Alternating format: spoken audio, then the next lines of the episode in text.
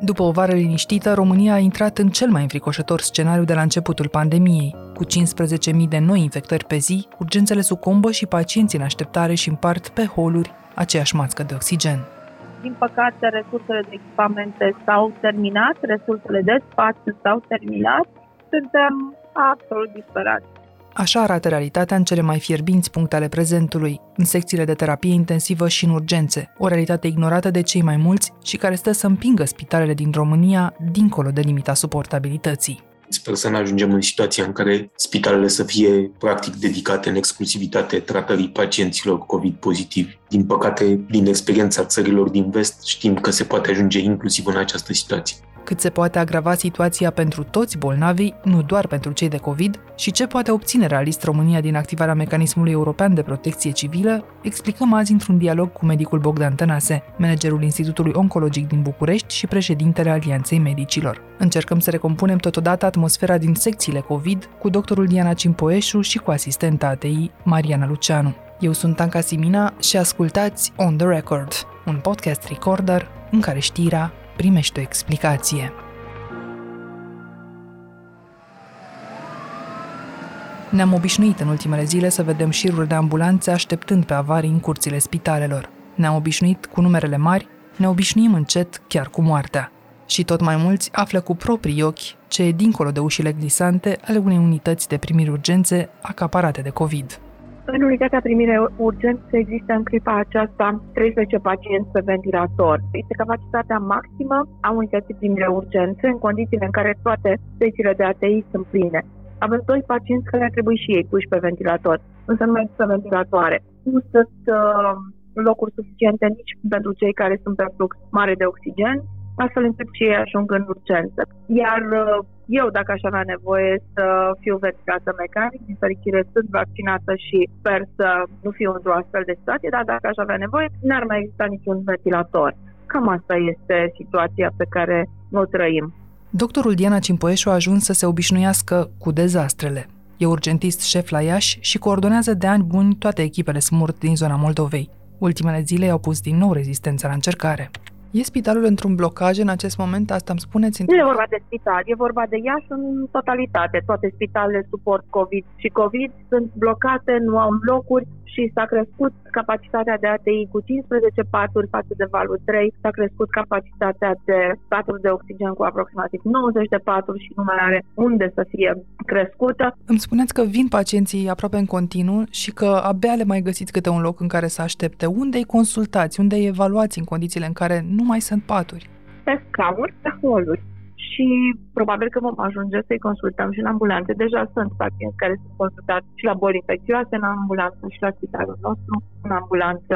Sunt pacienți care, din păcate, au decedat. În dimineața asta a fost o intervenție la un pacient din uh, zona rurală, un pacient tânăr, 48 de ani. Ieri a refuzat să vină la spital. Astăzi a fost găsit în stop respirator nu a răspuns la manevre de resuscitare. Ieri a decedat o pacientă care ajunsese la urgență și ea și mama ei, o pacientă de 37 de ani, mama 57, ea având o afectare miocardică severă.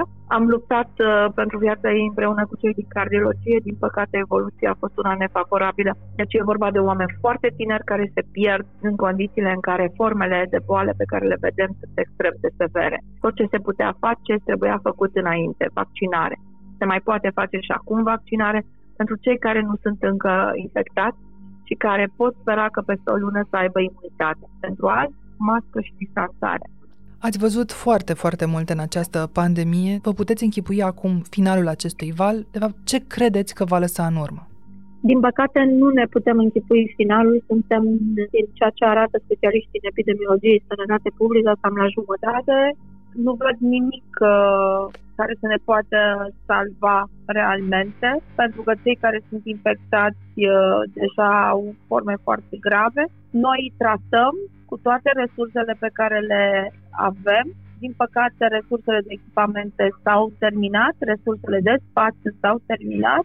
Mai avem uh, ceva resurse de rugăciune, cred, și, bineînțeles, să sperăm că cei care sunt uh, sănătoși acum să aibă puterea de a folosi toate mijloacele ca să rămână sănătoși. Suntem absolut disperați. Hello.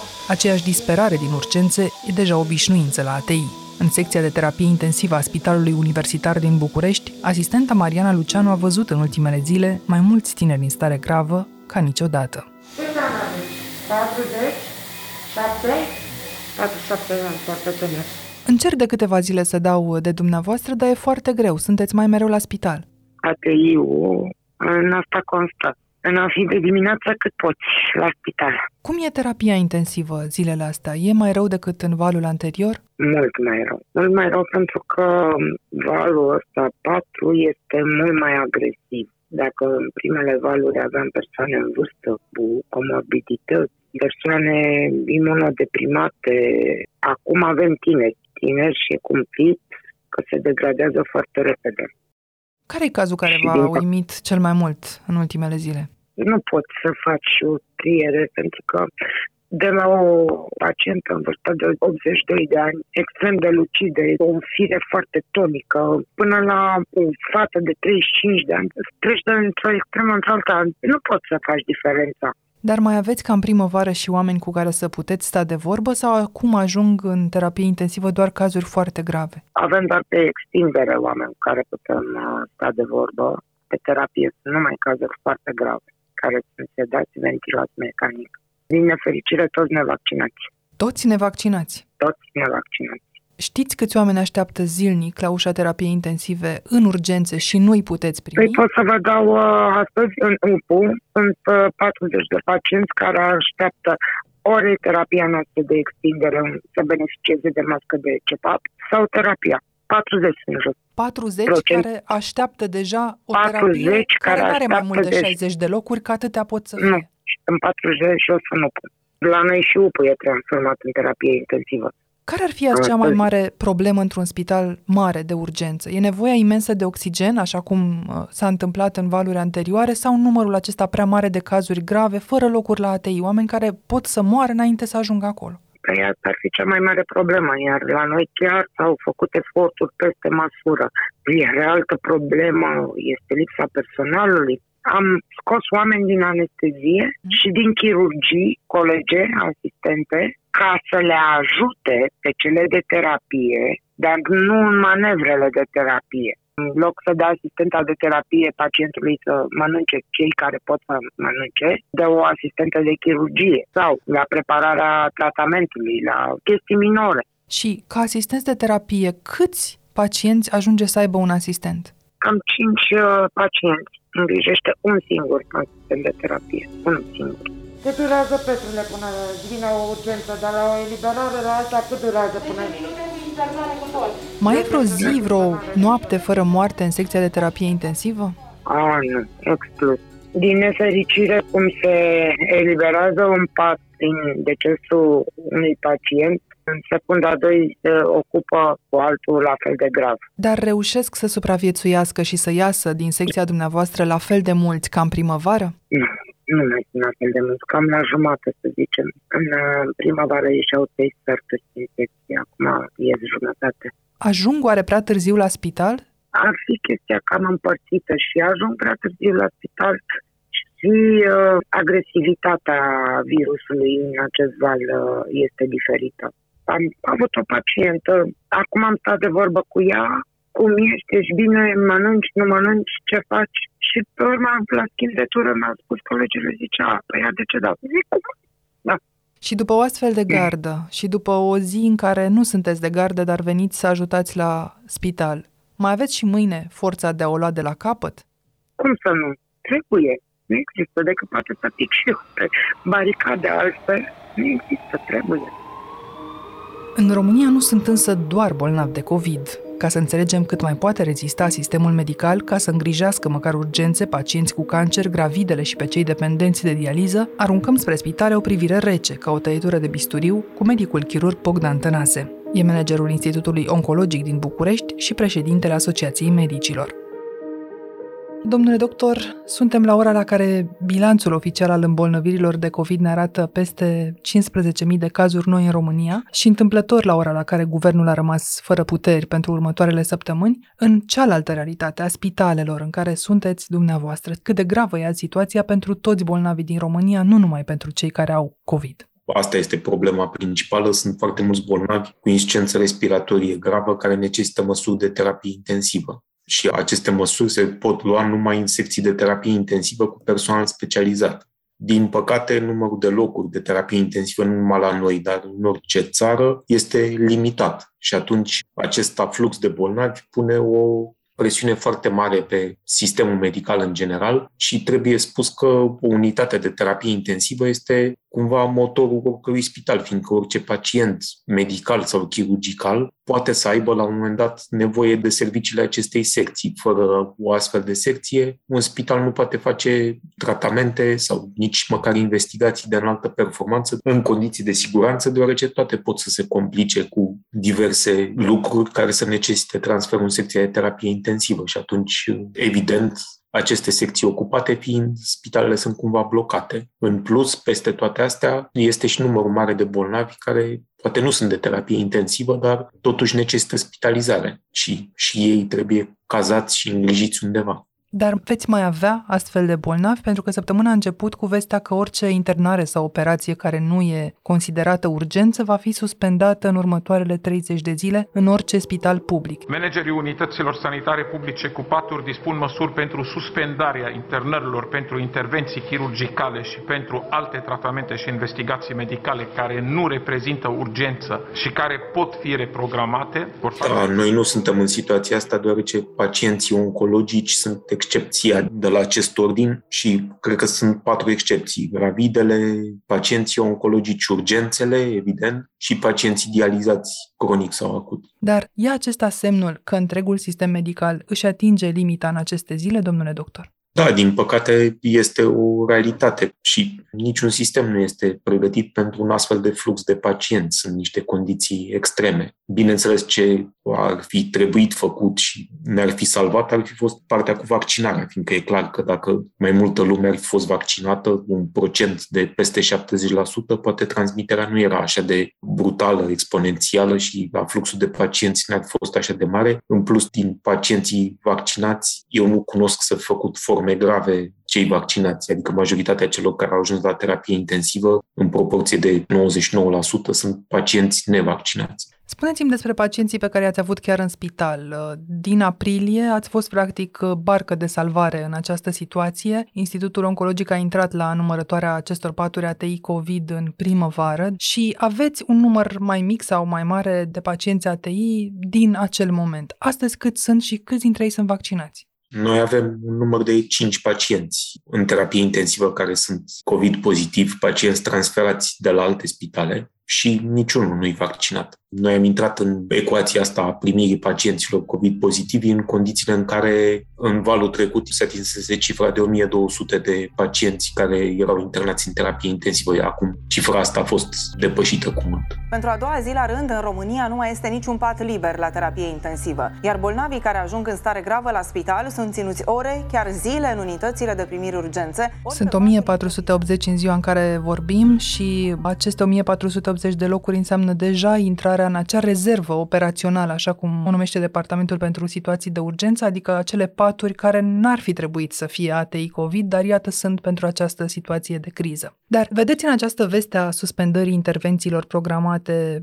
o formă de avertisment că aproape orice spital din România ar putea trata de acum înainte dacă e nevoie doar COVID? Da, evident, mă rog, e o măsură cumva care trebuia luată, fiindcă ni s-a cerut public să creștem numărul de paturi de terapie intensivă destinate pacienților COVID. Evident, această creștere nu poate fi făcută decât pe seama scăderii paturilor de terapie intensivă destinate altor pacienți și principalii pacienți care sunt în terapie intensivă sunt pacienții chirurgicali. Și atunci sunt două aspecte de luat în considerare. Unul este că pacienții care necesită intervenții elective, de nu urgențele, în faptul că se amână aceste intervenții, sunt feriți de o eventuală infecție cu COVID pe care o pot contracta în spital, fiindcă trebuie spus că spitalizarea este un factor de risc pentru infecția COVID, fiindcă în spital există foarte multă lume, toată lumea știe de infecțiile nozocomiale. Alt aspect este că se economisesc astfel niște resurse care pot fi dedicate pacienților care chiar au nevoie de ele în momentul ăsta, acut vorbind, fiindcă pacienți cu insuficiență respiratorie care nu vor ajunge în terapie intensivă, e clar că nu vor avea o durată de viață foarte lungă chiar în momentul ăsta, din păcate, sunt pacienți care primesc măsuri care în mod normal ar fi fost luate în terapie intensivă, dar primesc măsurile astea în afara terapiei intensive. Eu știu, în unități de primire urgențe sau așa mai departe. Anul trecut, în octombrie, dacă stăm să ne amintim, ca și anul acesta în primăvară, aveam totuși aceleași temeri că spitalele vor ceda sub uh, presiunea pandemiei, dar cumva s-a ieșit la liman. Aveți motive să credeți că va putea fi evitată intrarea în colaps a sistemului medical și de data asta? Probabil că va fi evitată, fiindcă, în primul rând, orice val de genul ăsta are o evoluție autolimitantă. Acum depinde unde se va opri vârful. Dar, în mod sigur, cei care suntem în sistem vom face toate eforturile pentru a ajuta pacienții și a ne pune la dispoziție atât cât stă în puterea noastră, fiindcă și resursele noastre, din păcate, la un moment dat vor putea fi depășite, dar să sperăm că nu se va atinge momentul acela. Deci, de fapt, colaps ar însemna ca medicii să fie pur și simplu depășiți, turele pe care le faceți deja în spital să fie insuficiente și paturile cu mult mai puține decât da. nevoia. Din păcate, se poate ajunge și în situații de genul ăsta și sunt spitale din țară la care, de exemplu, rezerva de oxigen în momentul ăsta este insuficientă. Vorbiți între dumneavoastră managerii de spital, încearcă acești manageri care nu mai au soluții să caute soluții, măcar la colegi, dacă nu se poate la autoritate? Sigur că se vorbește, din păcate suntem puși în fața unei realități. Și realitatea este că avem o structură de spitale în care nu s-au făcut investiții timp de 30 de ani, asta este adevărul și, din păcate, spitalele respective au fost construite după niște normative care erau adaptate unor anumite realități și realitățile acelea nu se mai potrivesc zilelor noastre. Mare parte dintre ele nu pot fi adaptate pentru a avea circuite funcționale din punct de vedere epidemiologic vorbesc. De multe ori nu sunt adaptate acestor norme ISU pentru incendii și urmările le putem vedea, iar să le aducem în condiții de siguranță de multe ori va costa foarte mult iar investițiile respective sistematic nu au fost făcute și acum plătim de contul acestei lipse de investiții în infrastructura de sănătate. O lipsă de investiții care împinge România spre a cere ajutor din nou în Uniunea Europeană. Copleșiți, managerii spitalelor din Timișoara cer deja transferul unor pacienți peste graniță. De ce transportul cazurilor grave de COVID nu e însă o soluție decât în cazuri excepționale, explică tot doctorul Bogdan Tănase în câteva clipe. Revenim! Republica din România, patria apelor minerale. Cu fiecare caz amânat, cu fiecare investigație care nu se poate face decât dacă omul ajunge în urgență, începem să numărăm în paralel în România victimele morale ale antivaccinismului. E de fapt acesta cel mai mare eșec al statului din timpul vieții noastre, credeți? Eșecul de a proteja viața cetățenilor chiar și atunci când ai cu ce, adică ai vaccinul? E clar că pe undeva nu ne-am atins obiectivele, fiindcă aveam cum spuneți dumneavoastră, arma pentru a lupta contra virusului, dar n-am putut convinge suficientă lume să se vaccineze în așa fel încât să atingem o masă critică de oameni vaccinați, să nu se mai creeze focare, că de fapt noi asta ne propunem din punct de vedere epidemiologic, nu să vaccinăm pe toată lumea. Și iată că nu am ajuns să atingem acest deziderat. Cât de deznădăjduiți sunteți uh, ca medic uitându-vă la eșecul campaniei de vaccinare? Întreb asta pentru că mi-ați spus nu ne-am atins obiectivul, ca și cum ar fi fost și al dumneavoastră. Nu sunt neapărat deznădăjduit.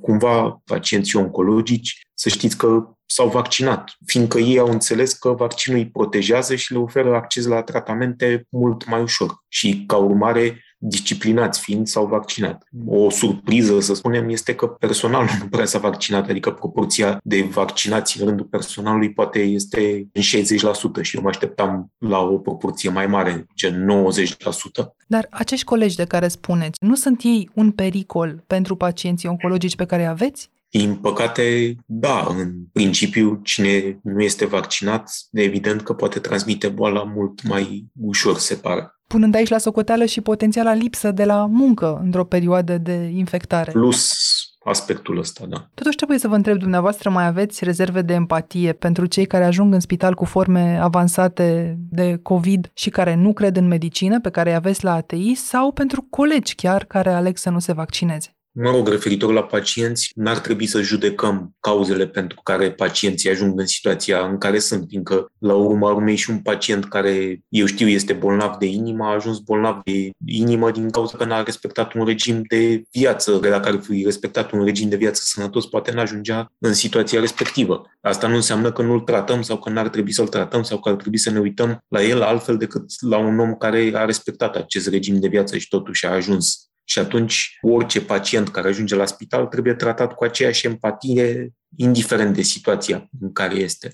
Referitor la colegii care înțeleg să nu se vaccineze, probabil că situația asta un pic diferit din cauza că, într-adevăr, dânsii sunt, din punctul meu de vedere, un vector care poate accelera transmiterea virusului în rândul pacienților și din cauza asta ar trebui să înțeleagă toată lumea, mai ales cei care lucrează în sistemul sanitar, să se vaccineze într-o măsură cât mai mare. Ce ați schimba atunci dumneavoastră omenește în campania asta de vaccinare care pare să-și găsească acum butonul de restart? Ce ați schimba cât să ajungă la oameni? Nu cred că ține neapărat de persoanele care conduc campania, dar de a crește încrederea oamenilor în acest tratament care este vaccinul, aici avem o problemă și probabil măsuri pe care alte țări le-au adoptat, ca toți lucrătorii în sistemul de învățământ sau toți lucrătorii în sistemul de sănătate să fie vaccinați, probabil că ar crește aderența la vaccinare. Adică obligația Din, de a exact. intra vaccinat în spital v-ar ajuta și pe dumneavoastră ca manager să îi convingeți pe ceilalți 40%. Da. Mă gândesc că celelalte pârghii le-ați încercat deja. Vorba bună și argumentele științifice. Da, întotdeauna știți foarte bine că trebuie o combinație între cele două pentru a obține efectul maxim.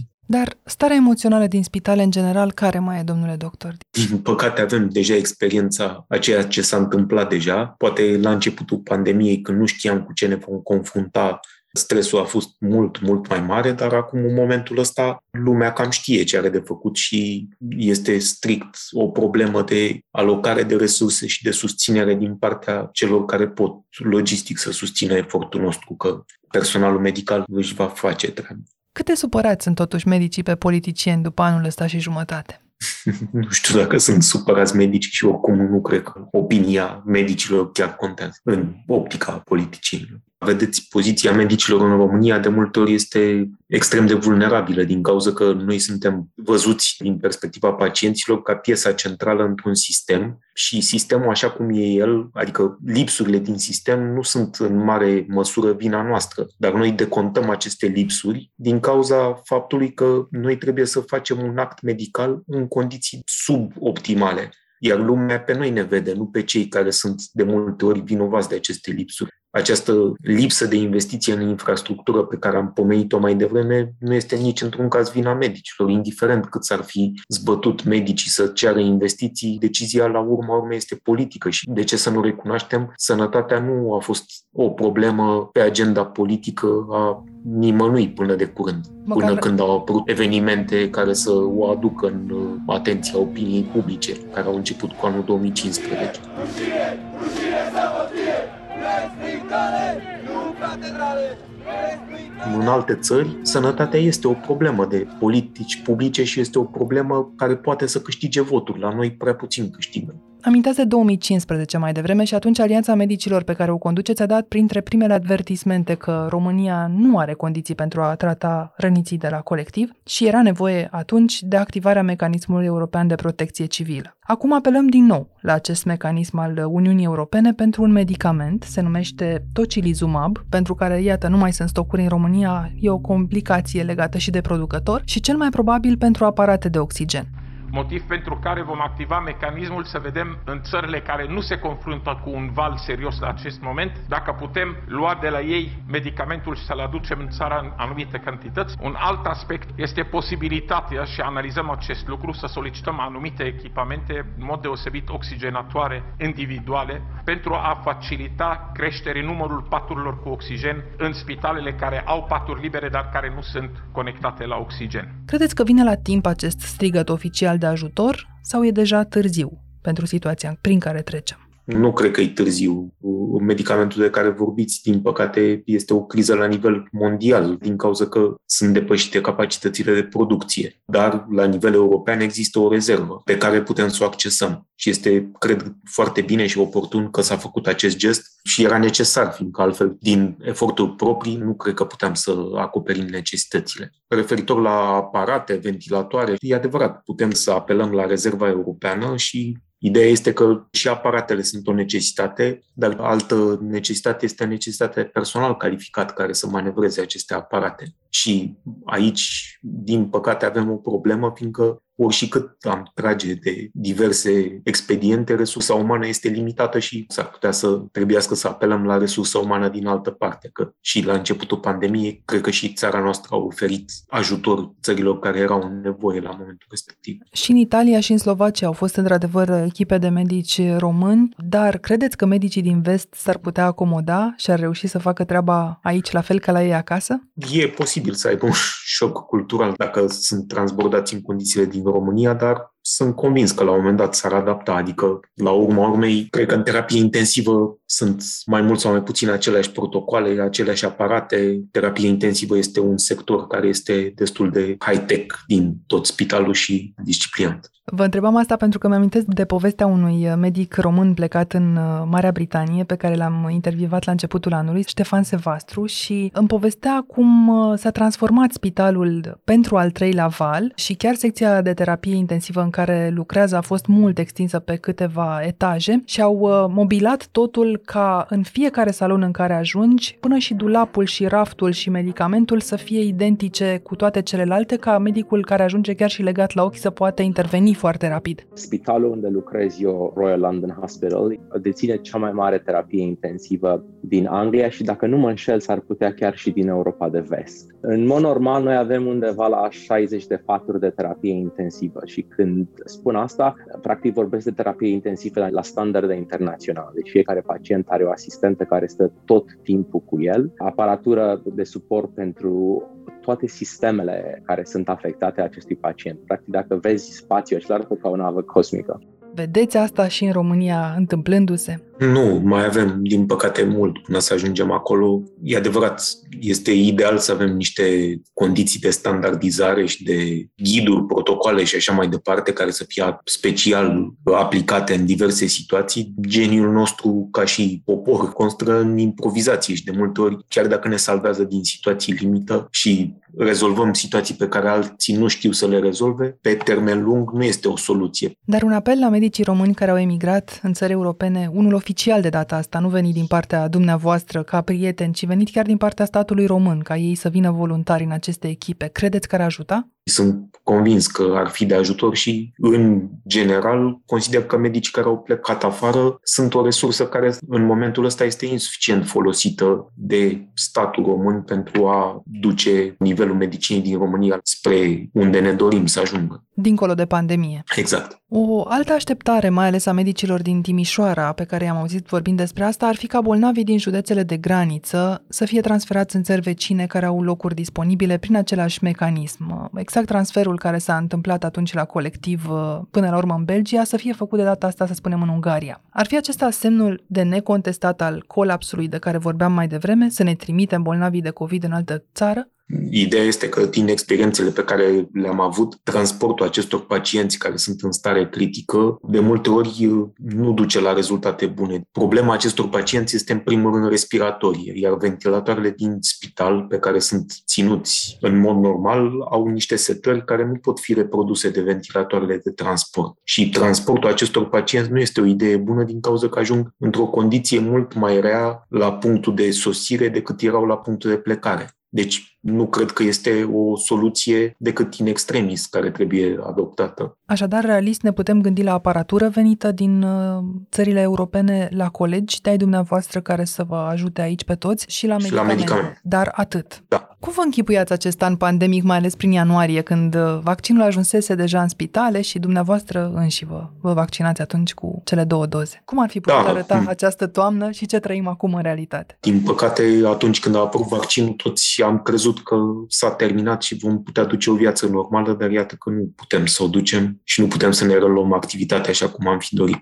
Acum, uh, din păcate, decontăm uh, ce s-a întâmplat cu vaccinarea și faptul că n-am putut atinge o rată mare de vaccinare care a fost atinsă în alte țări. Vă faceți măcar așa un scenariu despre cum ar arăta spitalele peste 2-3 săptămâni când epidemiologii estimează că vom avea mult peste 100 de mii de cazuri pe săptămână? Sper să ne ajungem în situația în care spitalele să fie practic dedicate în exclusivitate tratării pacienților COVID pozitivi și să nu mai putem primi niciun fel de altă patologie.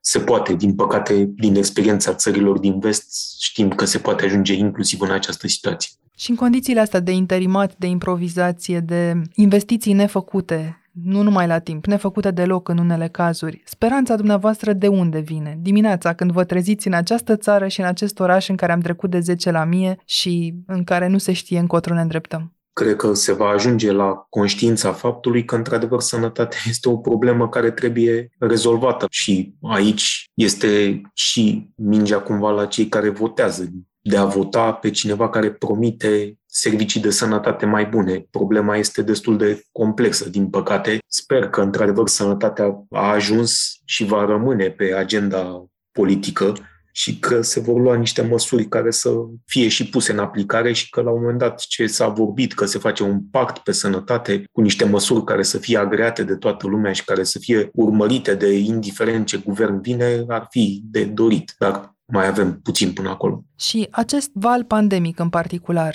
ca om și ca medic, vă sperie în vreun fel? Pe mine personal nu mă sperie acum. Nu știu ce se va întâmpla cu restul lumii care nu a înțeles până ce trece și, repet, eu m-am vaccinat, toți membrii familiei mele sunt vaccinați și atunci nu cred că se va întâmpla mare lucru cu ei, dar cu restul care nu sunt vaccinați, din păcate, decontează efectele deciziilor lor. Și din sistemul medical vom mai culege oare ceva spre sfârșitul anului? Cred că este momentul în care lumea va pricepe că trebuie făcute niște schimbări și va fi o schimbare după ce se va termina cu acest val pandemic. Dar să ne punem centurile de siguranță. Da, mai bine.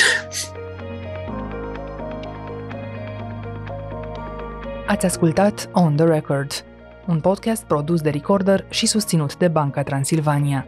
Ne găsiți pe Apple Podcast, pe Spotify sau pe orice aplicație de podcast pe care o folosiți. De asemenea, ne puteți urmări pe canalul On The Record de pe YouTube. Ca să nu ratați niciun episod viitor, nu uitați să dați subscribe.